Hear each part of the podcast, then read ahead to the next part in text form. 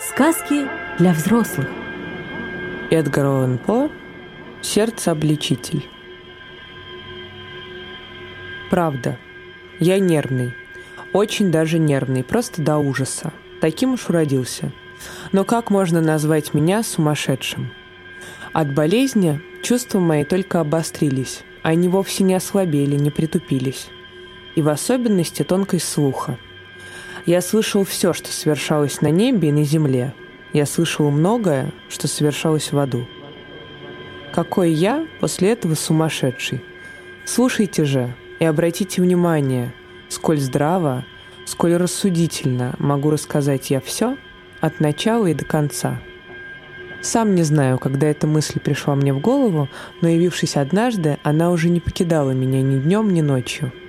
Никакого повода у меня не было — и бешенства я никакого не испытывал. Я любил этого старика. Он ни разу не причинил мне зла, ни разу не нанес обиды. Золото его меня не прельщало. Пожалуй, виной всему был его глаз. Да, именно. Один глаз у него был как у хищной птицы, голубоватый, поддернутый пленкой. Стоило ему глянуть на меня, и кровь стыла в моих жилах. Мало-помалу я задумал прикончить старика и навсегда избавиться от его глаза. В этом-то вся суть. По-вашему, я сумасшедший. Сумасшедший ничего не соображает. Но видели бы вы меня, видели бы вы, как мудро я действовал, с какой осторожностью, с какой предусмотрительностью, с каким искусным притворством принялся я за дело. Всю неделю перед тем, как убить старика, я был с ним сама любезность. И всякую ночь, около полуночи, я поднимал щеколду и приотворял его дверь тихо-тихо. А потом, когда в щель могла войти моя голова, я вводил туда затемненный фонарь, закрытый наглухо, так плотно, что и капли света не могло просочиться, а следом засовывал голову Ах, вы бы не удержались от смеха, если бы видели, до чего ловко я ее засовывал. Я делал это медленно, очень, очень медленно, чтобы не потревожить сон старика. Лишь через час моя голова оказывалась внутри, так что я мог видеть старика на кровати. Ха, да разве мог бы сумасшедший действовать столь мудро? А когда моя голова проникала в комнату, я открывал фонарь с осторожностью – с превеликой осторожностью открывал его, ведь петли могли скрипнуть ровно настолько, чтобы один единственный тоненький лучик упал на птичий глаз. И все это я проделывал семь долгих ночей, всегда ровно в полночь. Но глаз неизменно бывал закрыт. И я никак не мог покончить с делом, потому что не сам старик досаждал мне, а его дурной глаз — и всякое утро, когда светало, я преспокойно входил в комнату и без робости заговаривал с ним. Приветливо окликал его по имени и справлялся, как ему спалось ночью. Сами видите, лишь очень проницательный человек мог бы заподозрить, что каждую ночь, ровно в 12, я заглядывал к нему, пока он спал. На восьмую ночь я отворил дверь с особенной осторожностью – Рука моя скользила медленнее, чем минутная стрелка на часах. До той ночи я никогда еще не упивался своим могуществом, своей прозорливостью. Я едва мог сдерживать торжество. Подумать только, я потихоньку отворял дверь, а старику и во сне не снились мои тайные помыслы и дела. Когда это пришло мне на ум, я даже прыснул со смеху, и он, верно услышал, потому что вдруг шевельнулся, потревоженный во сне. Вы, может быть, подумаете, что я отступил, но ничуть не бывало. В комнате у него было темным-темно. Он боялся воров и плотно закрывал ставни.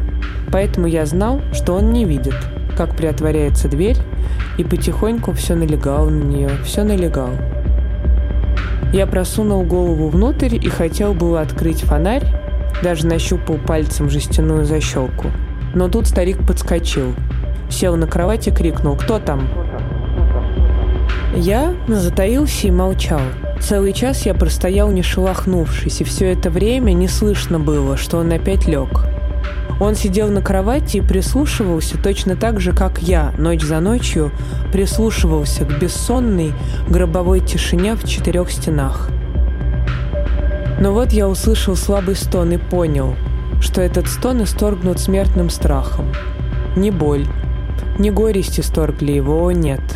То было тихое, сдавленное стенание, которое изливается из глубины души, терзаемой страхом – Уж я-то знаю, сколько раз ровно в полночь, когда весь мир спал, этот стон рвался из моей собственной груди, умножая своим зловещим эхом страхи, которые раздирали меня.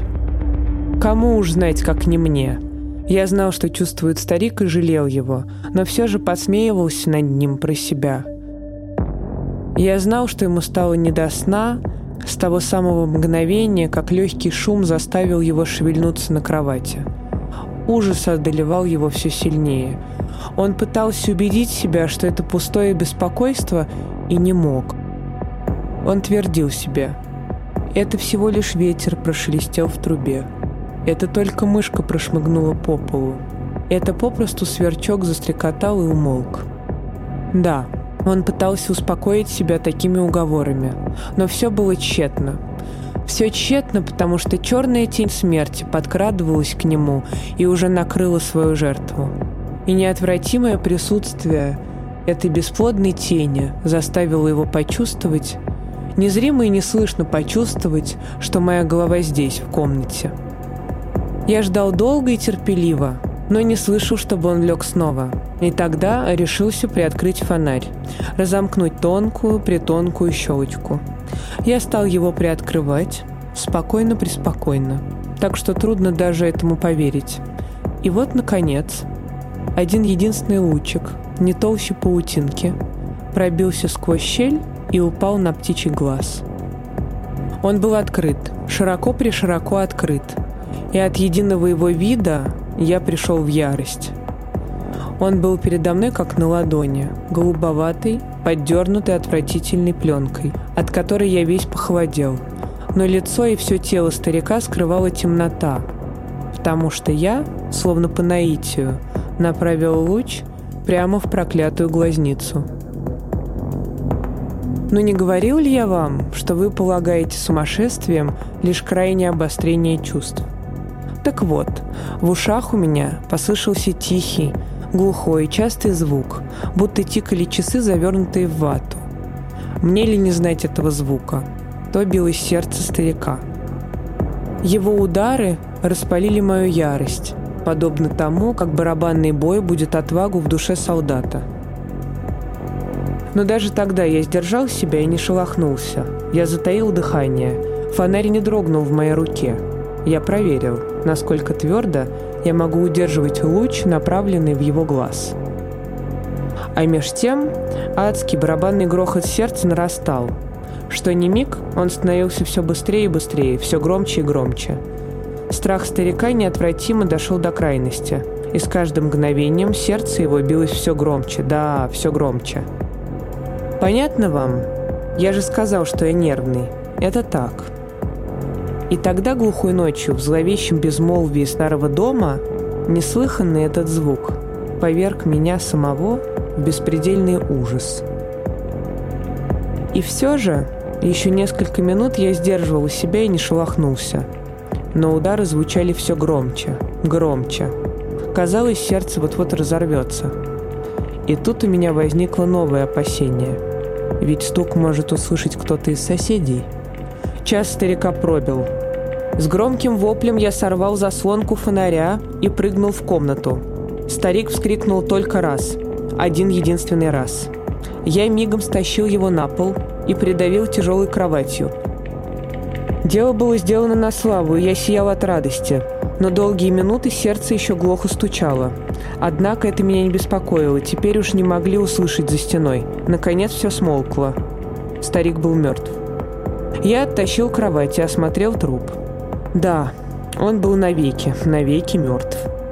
Я приложил руку к его груди против сердца и держал так долгие минуты. Сердце не билось. Он был навеки мертв. И глаз его больше не потревожит меня. Если вы все еще считаете меня сумасшедшим, вам придется переменить свое мнение. Когда я расскажу о тех мудрых предосторожностях, с какими я спрятал тело. Ночь была уже на исходе, и я действовал поспешно, но без шума. Первым делом я расчленил труп, отрезал голову, руки и ноги. Потом я оторвал три половицы и уложил все останки меж брусьев.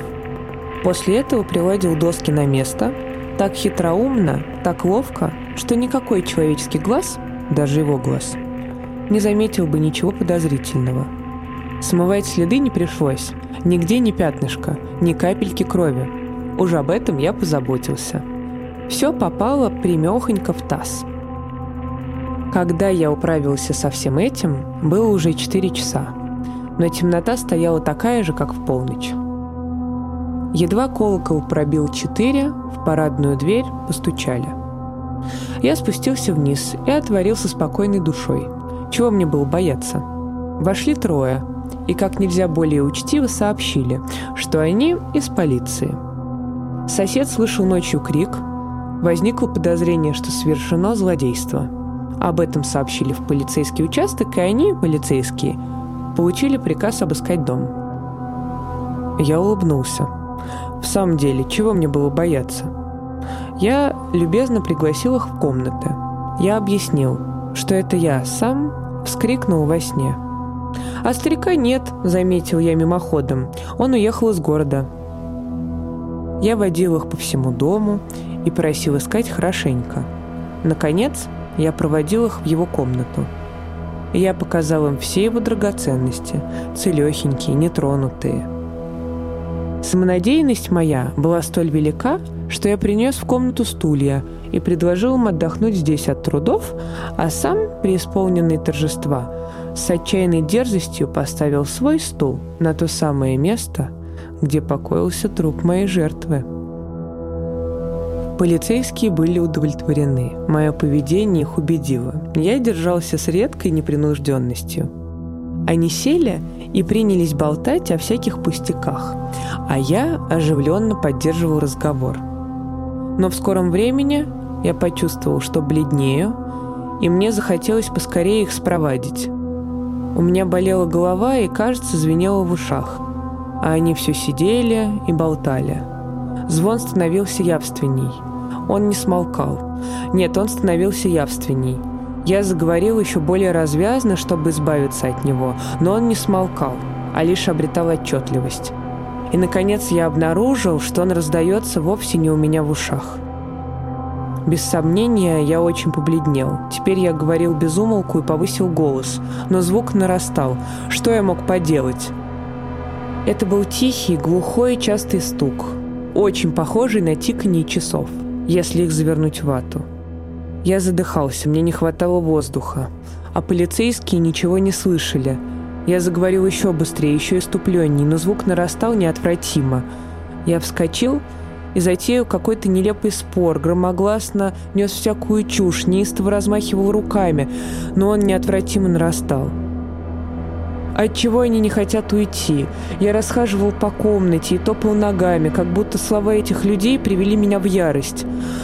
Но звук неотвратимо нарастал. О, Господи, что я мог поделать? Я брызгал слюной, я бушевал, я ругался, я двигал стул, на котором только что сидел, со скрежетом возил его по половицам, но звук перекрывал все и нарастал непрестанно. Он становился все громче, громче. А эти люди мило болтали и улыбались. Возможно ли, что они ничего не слышали? Господи всемогущий, нет-нет. Они слышали, они подозревали, они знали. Они забавлялись моим ужасом. Так я думал и думаю по сей час. Но нет, что угодно, только не это мучение. Будь что будет, только бы положить конец этому издевательству. Я не мог больше выносить их лицемерные улыбки. Я чувствовал, что крик должен вырваться из моей груди, иначе я умру. Вот опять, громче, громче. «Негодяи!» – возопил я. Будет вам притворяться, я сознаюсь. Оторвите половицы, вот здесь, здесь. Это стучит его мерзкое сердце.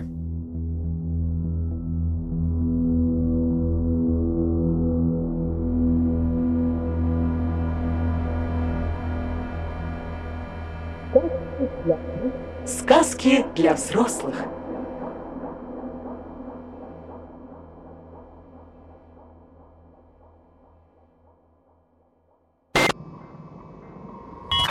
Глаголев ФМ. Для тех, кто в пути, из ниоткуда в никуда.